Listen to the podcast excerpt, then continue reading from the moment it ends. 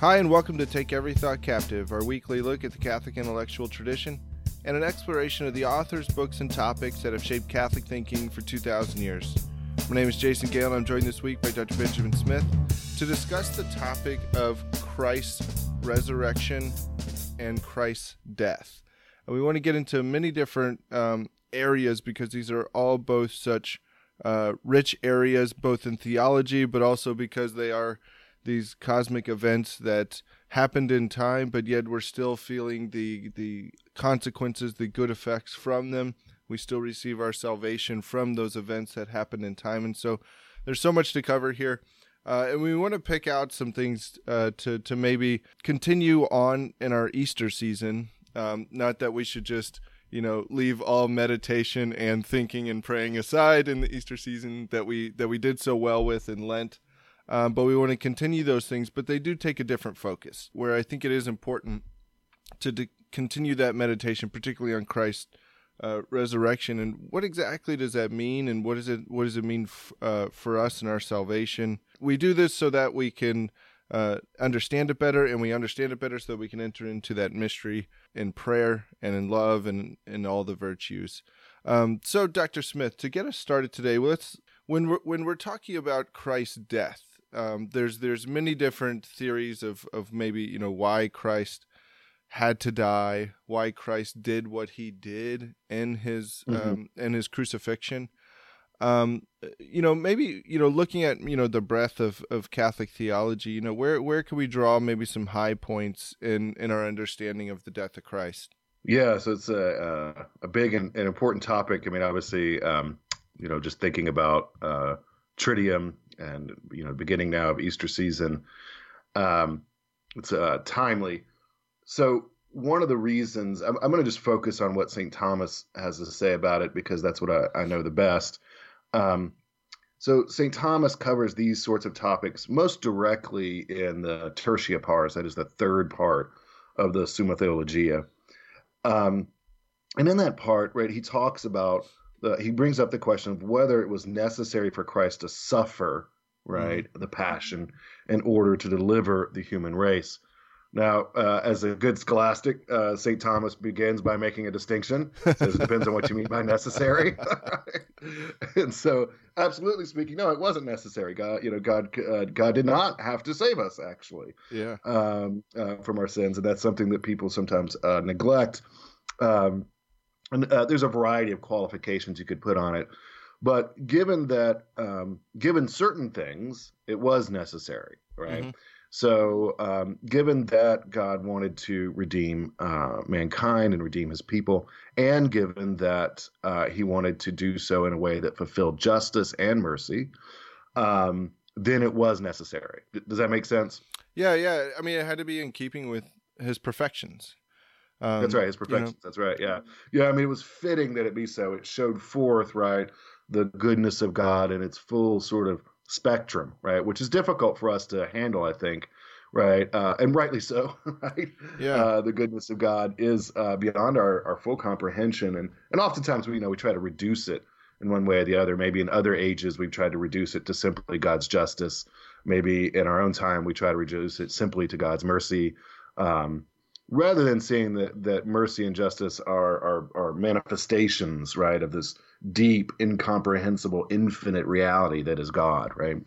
Um, but you know for thomas right we always he always wants to keep that in view right? And so um, you know if we're going to you know given that god has decreed that um, man will be saved and man will be saved uh, in a way that's fulfills both justice and mercy, right? Mm-hmm. Uh, then we can say uh, that the passion uh, of Christ was necessary. Now, in the background here, of course, is the idea, and you know, I'm sure our listeners are familiar with this, um, and we don't want to get into too much detail, but in the background is the idea that Christ is, by his very ontological being, is mediator, right? Right. Uh, and the mediator between uh, uh, God and man. That's in virtue of his the ontology of, of the incarnation, right? So, given that you know uh, he is uh, the divine person with a human nature and a divine nature, he is by his very being mediator of man. Also, interestingly and importantly, head of both the human race and head of the church. Uh, and so he has what's called Thomas calls the grace of headship with respect to the church. Um, so uh, you know, Christ has this you know e- enormous uh, um, sort of cosmological significance Sure. uh, with respect to the whole human race, but also uh, with respect to the church. So with that in the background, because you could say, well, why does Christ dying, right? How, how does that help any situation? That's always, I think, a key point, right? It's like why Yeah. why the cross? Why dying on the cross? What's what's up with that? And um, you know, it, it makes some sense. Well, it begins to make sense if we have in view, right, that Christ is the mediator between God and man. Right. Right. Um, so the uh, the way Thomas addresses this, this is again in the third part of the Summa, question forty six, article one. Uh, he says, I'm going to just read here, and we'll include include, include this quote uh, in the show notes. Mhm. Uh, so this is the uh, in the body of his uh, reply, whether it was necessary. He says, "Yet, uh, yet it was necessary from the necessity of the end proposed, and this can be accepted in three ways. First of all, I'm just going to focus on the first one. First of all, on our part, who have been delivered by his passion, according to John, the Son of Man must be lifted up, that whosoever believeth in him may not perish, but may have everlasting life. And then in the reply to the third objection, he fills this out. He says, That man should be delivered by Christ's passion was in keeping with both his, that is God, his mercy and his justice. With his justice, because by his passion, Christ made satisfaction for the sin of the human race. And so man was set free by Christ's justice.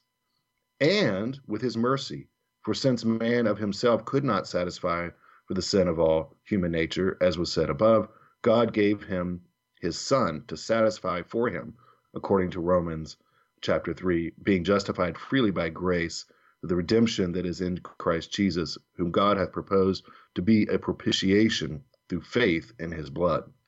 End quote. That's a powerful passage, I think, Yeah. and a fairly clear passage about uh, the way uh, Thomas, St. Thomas sees uh, the work of Christ um, in the Passion. Yeah, and I and I love and I know St. Thomas, you know, he's not just, you know, making this up on his own. I mean, he's drawing on Anselm here. Um Sure. and and you know, I found I mean, I remember in my own theological study the first time I read uh St. Anselm's Why God Became Man. Uh it was it was like one of those like aha moments, you know, or at least for me. You know, it, you know, which is why which is which is why I get I get sometimes offended when people when people talk about uh uh, catechesis and well we need to focus on relationship with christ and not all the heady stuff well you know what Mhm. that heady stuff being true sometimes that truth can have an effect on your soul like you know right. and, and, Yeah, and for especially me given, given it's being true, right? right right and something like you know why did god become man you know um you know like that's a huge thing you know uh answering Mm. and answering that question i found uh, uh just great joy you know when i when i read it but it is you know because he is both both god and man uh not Mm. only can he um you know make the satisfaction on the part of us because we were the ones you know who who destroyed god's plan or messed it up at least uh um and at the same time he's god and so he actually has the power to restore the plan to restore humankind uh to um uh to god the father now i know i'm making it oversimplistic there um uh but i think. Well, that but I think that's I think that's huge for people to understand that you know we don't simply uh, um, kind of just think of you know Jesus becoming one of us is a nice thing to do is kind of a right. commiseration or something like no it, Right, it- like yes. there's there's something metaphysically uh, there uh, in the way that he did it uh, in, in the way that he took away our sins and made uh, that satisfaction uh, back to God and I think it's one of those things especially in, in catechesis uh, that that is so helpful to to understand because it puts so much it, it puts so much of everything else into into focus and to an alignment in our own I think thinking. Uh, um, Absolutely. and so maybe you could talk a little bit about you know because sometimes it seems today that that we we when we talk about salvation or we talk about Jesus dying for our sins we we maybe or at least a tendency to avoid the under the the the understanding of God's justice Uh, Sure. Because it sounds mean. It sounds like Old Testament God, and you know we're in the New Testament, so you know what I mean. Like sometimes we get into that. yes, yeah, yeah. I mean, I mean, really, th- this is this shows sort of the pathetic state of a lot of uh, contemporary theology and catechetics that something sounding mean Yeah. is basically a refutation of it, right? So, um, so the uh, yeah, there's a lot here uh, to be said. So, um, in the big picture, right, and we we've addressed this before, but it's worth returning to over and over again. You know, we need to understand um, something about our relationship to God in the sort of metaphysical sense, right? Right. That is, we are God's creatures, um, and we live in God's world. Uh, God exercises authority over us, and we and, and He is our ultimate end. Um, and so, in that framework, right, we owe to God perfect obedience. Mhm. Um, not sometimes, not a little, but perfect. That is complete obedience, uh, reverence, worship, and adoration. We obviously fail to do so uh, from Adam to now, right? Right. Uh, and one of the classical things to say about sin, there's a lot of things to be, say about sin. Important. It, it- there's a lot of uh, things that, that are true to say about sin, um, in terms of the fact that sin, you know, um, uh, you know, impoverishes us, misdirects us, disorients us. All of that's completely fine to say. Mhm. But one of the things that we must also say about sin is that it's a violation of God's law. And as a violation of God's law, it's just for God to punish us. Mhm. That is, sin deserves to be punished, Right. and that that's not, and that's a, um, that might be sort of a physical evil in a sense, using the word physical in a broad sense Sure. but is actually a, can be a more is a moral good. That is when the authority um, inflicts punishment upon a malefactor, and it's it, justly right. It's an act of justice, and therefore it's good. Right. Um, and so that that's you know a common view of Saint Gregory the Great, uh, Saint Augustine, Saint Thomas Aquinas. It's spelled out explicitly in the Catechism of the Council of Trent. Um, it's in Saint Alphonse Liguori. It's in uh, Saint Yep. Robert Bellarmine. Pretty much I mean, it's all saint. Yeah, right. Yeah. I mean, well, I, I, you know, I, I'm piling up there on purpose because it's so eclipsed now, right? We, we just, people just fall over when they hear this sort of thing now, as if you know you're speaking some sort of foreign language or something. Uh, but, but it's not, right? This is, this is, uh, this is not the only element, right. but it is an essential element in the picture. So when you have all of that in mind, right? You know, St. Anselm talks about this, and Thomas picks up on this conversation from Anselm, but also others, that um, uh, uh, that there's a debt of punishment, uh, debitum poenum, right? That is owed, right, to, for the for sin, for violating God's law. We cannot pay that, uh, and so this is what Christ pays on our behalf, Mhm. right? Um, so that's what it means by satisfaction here, right? In this in this quote I read from uh, question 46, article 1, reply to the third objection.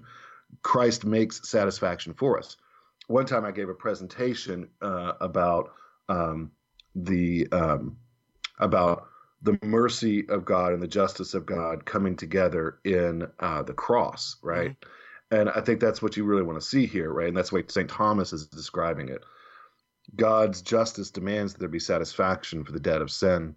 In God's mercy, He supplies uh, He supplies the remedy, the sacrifice. Right? I mean, this Yeah. is something that has been picked up on over and over again in, in reference to the uh, provision of the lamb in uh, Isaac being taken up onto uh, the mountain. Right? Right. Right. you know, right. that God Himself will provide mercifully, right, uh, for the needed sacrifice. So here in the cross, right, we can see there is a, an important part here that you you asked me to address about justice, right? Um, that doesn't rule out mercy, right? Right. Right. Right. God in the cross meets and satisfies and exemplifies both His justice uh, and uh, His mercy. And, it, and it's important not to equate the two either, because I've heard that as well. God's justice is His mercy. No, it's not.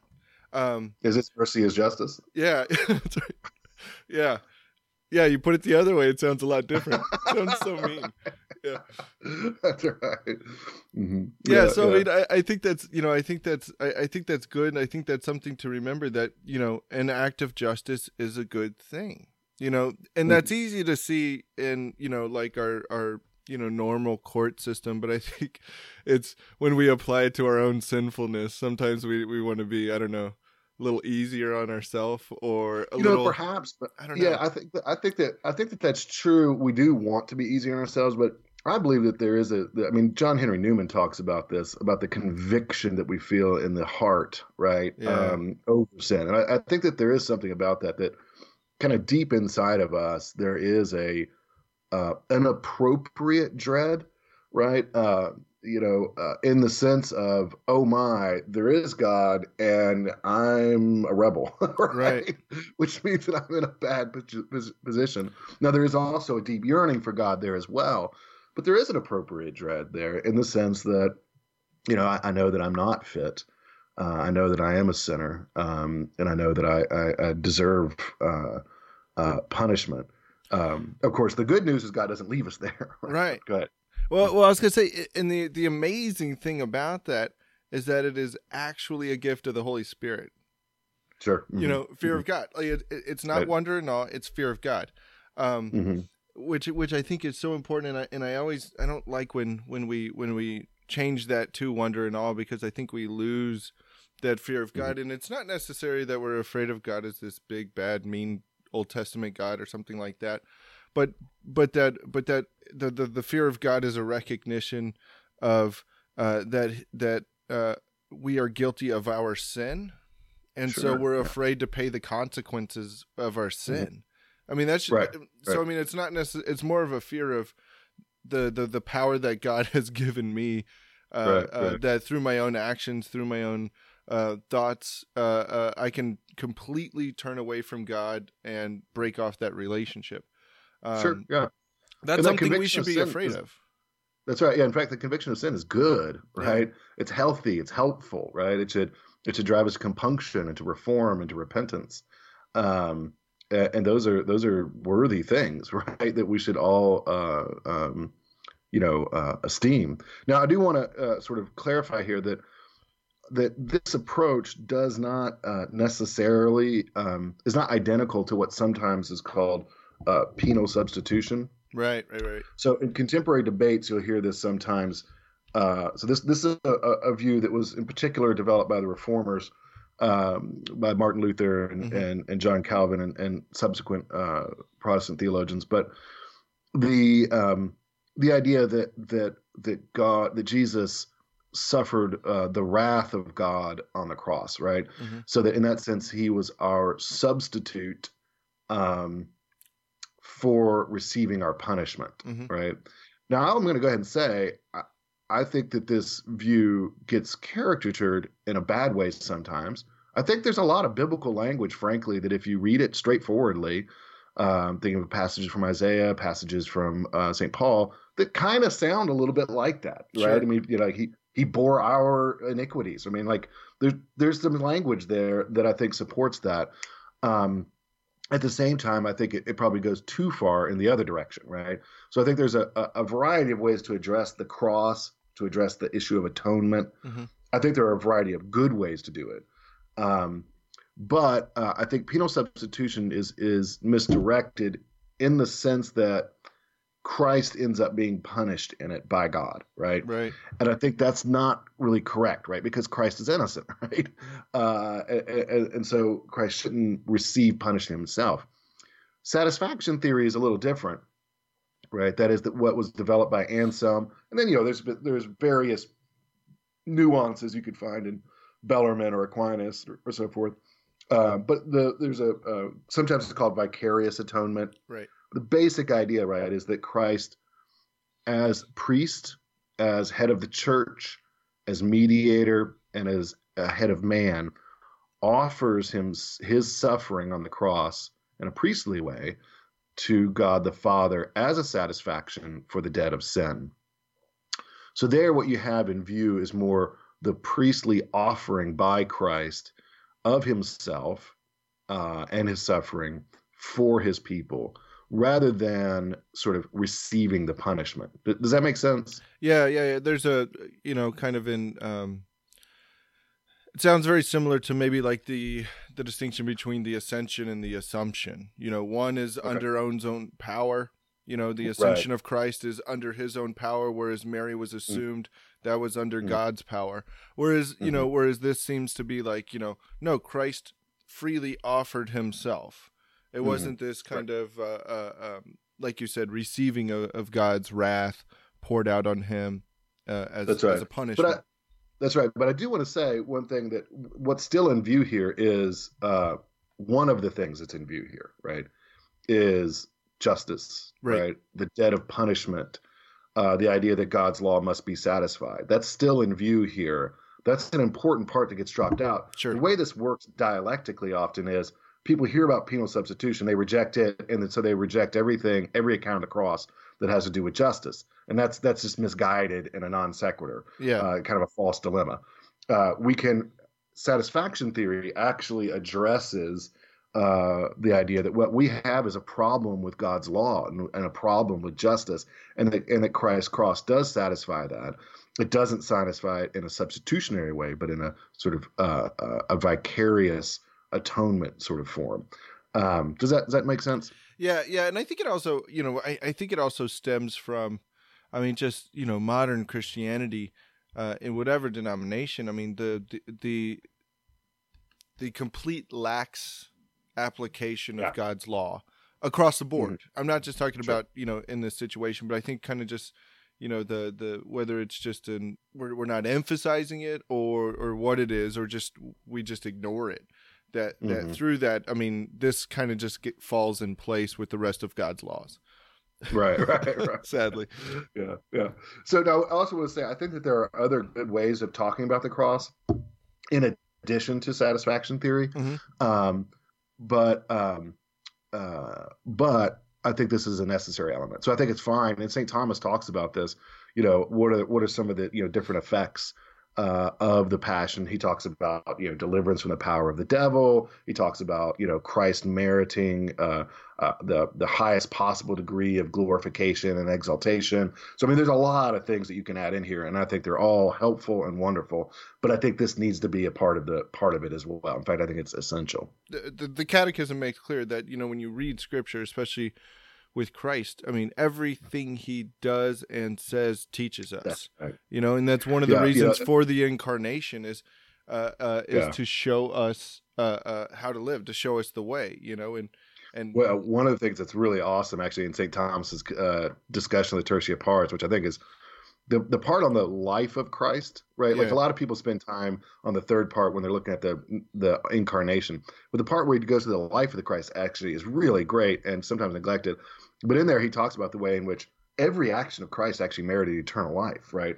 And that we become uh, the beneficiaries of that when we're united to Christ. So it's not just in his passion, but in his whole active life.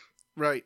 And, and that, that aspect of unity is key to understanding uh, salvation, uh, period. Because, you know, mm-hmm. even when we talk about um, the sacraments and even, you know, the idea we don't have to get too deep into it, but even the idea of salvation outside of the church. Um, that you know, well, what is you know what does baptism do? Baptism really unites you to Christ, and that's why the mm. church says baptism is necessary. So this union with Christ, like you said, brings in you know heirship. Uh, um, sure. That that that's that's what brings about salvation, and so Christ becomes our brother. Um, but even like the the idea that you know what is baptism really unites us, you know, and that mm-hmm. is the sure way to salvation that we know of, and so that's what we preach and that's what we do. Now, is God bound right. to? Now, is God bound to the sacrament of baptism to bring about the effect of unity to Christ? No. But at the same time, salvation only happens through union with Christ. Union with Christ is uh, um, uh, can never be separated from union with his church you know therefore there's no salvation outside of the church but it all you know that that idea of understanding that union with christ it's it's it's at the center of so much of what catholics believe that i think it's important uh, uh, to to really grasp that aspect mm-hmm. Uh, uh where you know we we call christ our brother not in any sort of equivocal sense but we become heirs with him you know? Sure. Yeah yeah. Yeah that's important. I think uh, underneath a lot of um, uh, uh, of things here that that in in Christ's work, in his in his active life, in his passion, and then also in his resurrection, is this idea of union with Christ. Um, that's you know, in a lot of ways, this is something I've sort of been just paying more attention to over the last five, six, seven years in my own studies of St. Thomas. But there's a real, um, I think, rich uh, exploration in Thomas on union with Christ. Sometimes this comes up in just in terms of kind of the imitation of Christ in a moral sense. Yeah. And I think that that's okay. There's nothing wrong with that. In fact, I mean, it's not just okay, it's great. Um, but I think there's something more than thinking about union with Christ uh, uh, as an ethical kind of thing. Right, right, right. right. Uh, an ethical kind of imitation. Uh, because the truth is, none of us are going to, you know, imitate him ethically perfectly, right? Yeah. Uh, you know, so what what's really at stake here, I think, more fundamentally, is a kind of metaphysical union with Christ within the covenant of salvation and redemption.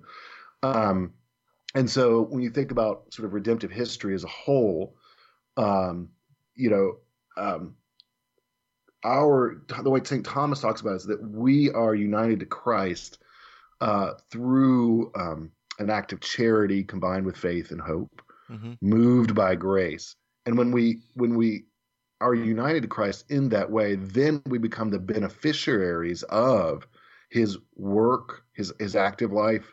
We become a beneficiary of His work on the cross and a beneficiary, an actual active full beneficiary of his resurrection. So all men, you know, by being human, are potentially potentially benefit, right, um, from uh, Christ, uh, you know, incarnation, life, death, and resurrection.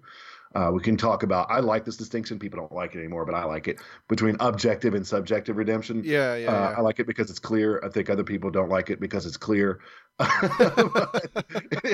so, yeah, uh, well, objective, yeah, and objectively, we can say yeah, all men are saved in the sense that God has made through the work of Christ available, right, uh, salvation to all, right. Um, uh, you know, um, in the sense that we can be united to Christ, um, but only those are actually right redeemed. Yeah, who, uh, that is subjectively in their person in their being, right, individually who actually grasp onto uh, Christ through faith, hope, and charity, uh, and through grace. Yeah, and this is easily understand uh, uh, understandable when we look at just the simple phrase "God is love." Okay, can love be forced on somebody? No, we we have mm-hmm. another word for that, you know, and it's actually a crime. That's that's not what God's love is. God's love always waits for our yes, our fiat, uh, um, and so you know just that that that idea of objective i mean it's it's right in front of our face uh, mm-hmm. it's within our within our grasp not that we grasp at it but mm-hmm. it, it, god makes it so available to us that all we have to do is cooperate with it um, but mm-hmm. it's never forced on us you know it's not this and that and that's where you know the subjective side comes in right, that it right. is something that we have to humbly receive uh, mm-hmm. It's not something that you know, like you know, a universalist or something like that. Uh, sure. In the end, we're all just gonna, you know, get get you know, kind of caught up in in heaven and in that sense. Mm-hmm. Again, yeah. God's love does not force itself. His grace is not, you know, uh, uh, rammed into our hearts whether we like it or not. Correct. Yeah. Sure. Um, and so uh, when you're thinking about uh, you know sort of what's happening at Easter, right?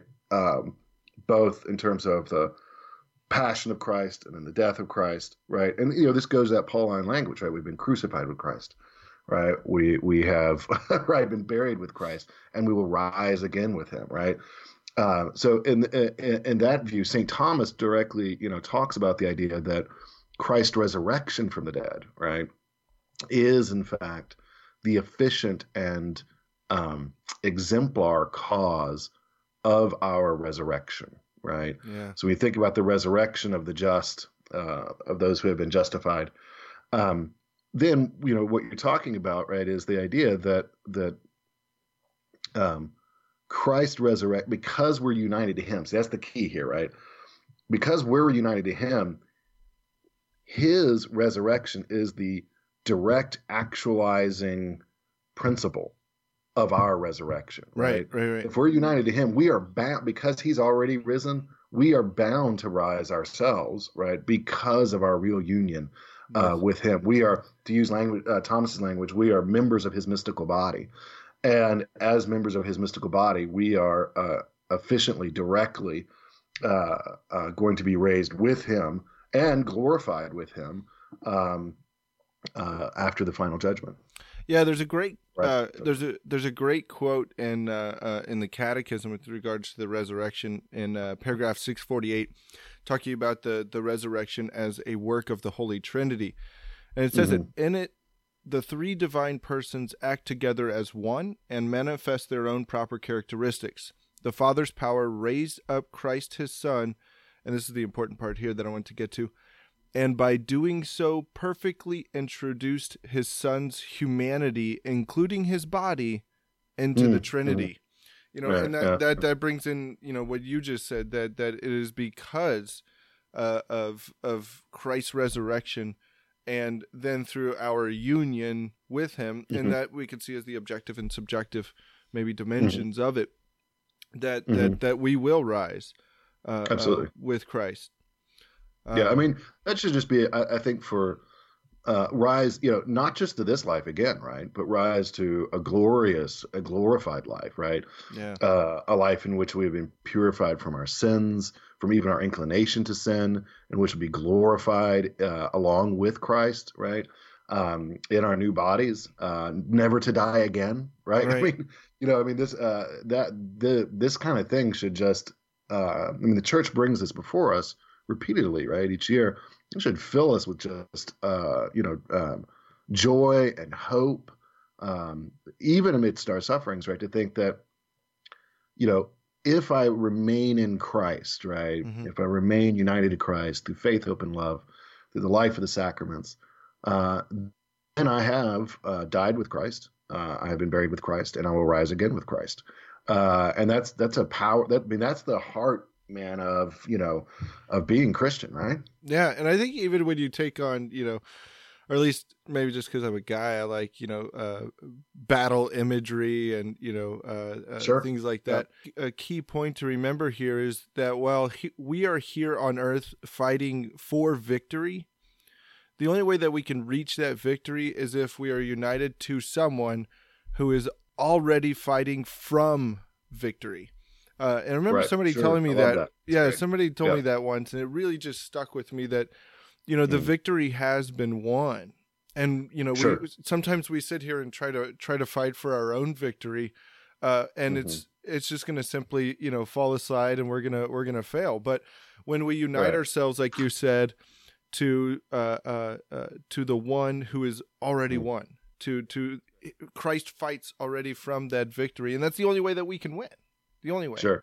Yeah, it's it's been secured for us, right? We just have to appropriate what's what's been there, right? We just have to receive, right, uh, what Christ has already won for us. I mean, that's you know when I said earlier that I think there are other ways of describing the atonement that are uh, useful and helpful. I really meant it. When you think about Christus Victor, right, which is another way of talking about atonement, I think it's a real emphasis on that. I just want to say that we should have all of these things combined. yeah And so you're talking about, you know, Christ in victory. Christ has already won, right? Christ is already, uh, you know, uh, resurrected from the dead, ascended to the right hand of the Father. Uh, he's already begun his reign, and so, um, uh, and and he's victorious, right? I mean, the devil's defeated. We're just waiting for the mop up operation, right? and um, and and so, like, uh, I guess what I would want to just add to those who like Christus Victor, right, uh, is is you know part of Christ's victory, right, is his priestly mission of satisfying divine justice, Mhm, right? mhm. You know, the the devil in his work to try to corrupt us, one of his strongest weapons, right, is um, the recognition that we are unjust, right? So what what what what does the devil do so often, right? Is he tempts us to sin and then he pours out shame, right, on us and self-loathing, right, Mhm. um, when we sin. Now, to some degree, a certain amount of shame is appropriate, right, Right. when we sin. But at the same time, right, um, what he wants to do is say, see, you're not just, you don't deserve it, you deserve hell, right? yeah You just should give up now. That's what the devil tells us, right? and uh, and and you know, but if we have a view of Christ's victory that includes right the satisfaction of the cross, then in fact what we can say is, hey, you know, part of my victory over the devil, over the powers, uh, you know, the diabolical powers, part of my victory is the realization and appropriation of what Christ has done for me on the cross. Yeah, and I think that's you know, even within um, whether it be theology or preaching. I think sometimes the ascension kind of gets thrown in there, and it's like, oh yeah, and the ascension. Oh yeah, there's now let's move on to Pentecost. but I, but I, but I think that I think the ascension uh, uh, is so important, uh, w- mm. especially when you're talking about you know uh, uh, Christ the victor.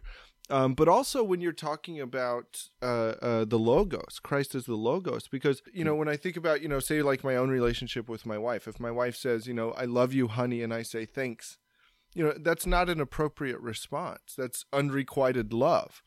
Mm-hmm. That that in the divine conversation of salvation, uh, that the word that is spoken, the word that becomes flesh, needs to return to the Father and it returns right. to the Father perfectly in the ascension. And so right. the, I, I, think the ascension and and it's also in the ascension where again, like we just talked about, that Christ takes his place uh, uh, at the right hand of the Father, uh, uh right. as, as, victor, as king, uh, bringing uh, you know initiating that kingdom that is here. So I mean, you know, I also think you know we shouldn't gloss over the ascension. You know, is it on Thursday? Is it on Sunday? Right. Well, you know, sure. like let's you know, like yeah, don't yeah. don't let it fall through the cracks. You know, right? Yeah, yeah, absolutely. And, and you can see how all this fits together so nicely. I mean, I think when you and really how Christocentric it is, right? How centered on the person and work of Jesus Christ that we can see as a necessary like I think any theology that doesn't do a good job of explaining the cross doesn't make any sense to me as Christian theology, right? Right. I think that uh, the kind of satisfaction of divine justice that we've been talking about, the logic of justice and mercy, does a good job of that. I don't think that's the whole picture by any stretch. Right. Uh, I think attached to that, uh, and it's embedded in right this view of Christ as our champion, so to speak, Christ as our Savior. I mean, right, Savior has that that feeling to it, but that includes, you know, priest, prophet, and king. Mm-hmm. And in that, in in that, right, I mean, Christ, Christ is living that glorious redemptive life, right? Not just in its moral character. Sometimes when people say that, but it, it, it includes the actual redemption, right? as a as a as a as a judicial act. Not only a judicial act. Right? Yeah. So you have to be complicated here. It is a judicial act. Um, but it's more than a judicial act, but it's at least that, right? And so uh, Christ, in you know, from his incarnation, right, is meriting eternal life, uh, preaching the truth, declaring the coming of the kingdom of God, satisfying uh, God's just wrath on the cross through a priestly offering, right? Um, and uh, dying and then rising again and ascending. And if we're united to Him, right, all of those things right become uh, available to us yeah and that's why you know the paschal mystery it includes his passion mm-hmm. death resurrection and ascension it's kind of it, it gets wrapped up in, in, all of those and, and one thing mm-hmm. that i when i when i i remember when i first kind of grasped this i realized especially in the church's liturgy mm. how much that phrase is used the paschal mystery uh, um, and for good reason. Now that I mm. actually understand what it is, you know, it was, you know, and you know, you're like, oh wow, the church is really wise in her liturgical norms. And, you know. Yeah. So when we're thinking about the the the resurrection here, I'm sure that this that you've dealt with this in your experience as a as a catechist, right? Is it enough to say that I, I know that Jesus uh, rose because he's alive in my heart today? Oh gosh, no, no.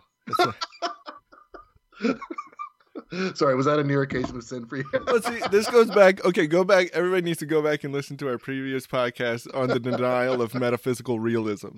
Like, Wait, Jason, Jason, are you saying that the resurrection was a historical event? Yes, it really, really happened in real time, in a real world, in a real place. there was a real rock. Yeah, yeah. This this this whole idea of of denying the historical uh, uh, uh reality of the resurrection you know yeah. you know and and it's not just that they that that gets applied to that i mean and, and take this for example though mm. let's just say okay what what if that's true well, what does that do to Christ's death on the cross? Mm. If the mm. if the resurrection is just a metaphor or it's just a symbolic thing. I mean, you know, it's kind of like the Eucharist. What if it is just, you know, in the words of what was it, Flannery O'Connor, if it is if it is just a sign, to hell with it. By by denying the historical reality of the the resurrection, um, which can leads to the denial of the historical reality of several things, it it, it completely empties the uh, sure. uh, uh, the incarnation of its power, the passion of Christ in His power, and, mm-hmm. and the the resurrection of itself in its power. It didn't really think, yeah, do even, anything. Right. Yeah. Even for us, right? I mean, yeah. because if you start to say, well, look, you know, Christ's resurrection wasn't a historical physical event, then what about our resurrection? Right. Yeah. Right. I mean, if Christ if Christ's resurrection is is, is the exemplar cause, right, that is sort of the pattern, right, yeah. for the resurrection of the Christian then well, I think we'd have to the, the the logical thing would be to to conclude that our resurrection is some sort of spiritual, I don't know, non-historical spiritual event, uh, which wouldn't include our bodies. Right, right. Well, and and I think it's almost like a uh, an application of uh, of some some of the you know first Christological heresies. Uh, sure. Um, you know, of of denying, you know, uh, of, of the importance or even the denial of, you know, Christ okay, he he spiritually resurrected, but he didn't bodily resurrect. You know, I mean, it's almost a mm. denial of his re- humanity. Uh, kind of like Docetism or something like that. Yeah, yeah. I mean, yeah, the, yeah. Or what was it? Uh, Apollinarianism. You know that mm, they kind of denied his his humanity in this way. That you know, it's just no. It's again, and this is why you know Saint Thomas is so good because many of these you know great theologians and stuff they take they look at the whole they look at the whole picture you know, mm-hmm. uh, uh, and they ask those questions. So yes, the the resurrection is a it's a historical event, is a it's a cosmic event, it's a transcendent event. It's it's mm-hmm. all of these things. Go read the section on the catechism in that. it's very clear. You know, that's it's it's it's really key because I mean I remember when I came into the Catholic Church. This was uh, more than twenty years ago. Uh, I won't say where, but you know, uh, in that program, uh, the the priest said, you know, it wasn't a historical event. Yeah. Uh, you know, yeah. and, uh, you know, and the point, and, and this is not unique to him. You hear this all the time. Well, you can't prove it historically. Yeah, you can. I mean, we have we have evidence. We have evidence for it. The New Testament uh, accounts are actually we have more uh, uh, sources to the resurrection than we do for you know some historical people you know uh, uh, and so i mean yeah it, it can be and the, the the church has been clear about it but i mean yeah you also think what does this do to the second coming? You know, well, sure. the second coming is just going to be a, a, kind of like a um, like a big tent revival in my heart. You know, like that's not the second coming. It's you know, the second coming is going to be a real event. The second coming is going to be when we all live in a socialist workers' paradise. You know? Are talking about? Sounds, Just kidding. That sounds good. uh, all right. Well, I hope uh, uh, I hope we've uh, uh, given our audience uh, some some Easter joy, but also something to think about, something to to read about. But but I will I will recommend go read the the, the simple sections in the Catechism on the Resurrection yeah. during this time of Easter. Um, it's very clear, it's very beautiful, and it draws on sources of Catholic intellectual thought uh, for the past 2,000 years. Uh, and try to keep that going you know as we as we go into the easter season and work towards pentecost i think it's a good maybe a, you know a good plan is to you know meditate read about the resurrection read about his ascension then when we go into you know pentecost go towards the holy spirit the church the mystical body uh, yeah, right uh, that yeah. there's there's there's so much there for us to to keep diving into, and like I said in the beginning, the more we can intellectually enter into these things, the more we can also spiritually enter into them in the liturgy and in our prayers. Um, and so, in the meantime, I want everybody to check us out at CatholicStudiesAcademy.com. Uh, click the like button, uh, help us out, um, subscribe to our podcast, and also if you know anybody that might be interested in some of these things, feel free send them our way and send them any of our material uh, that would be great. So, in the meantime, God bless.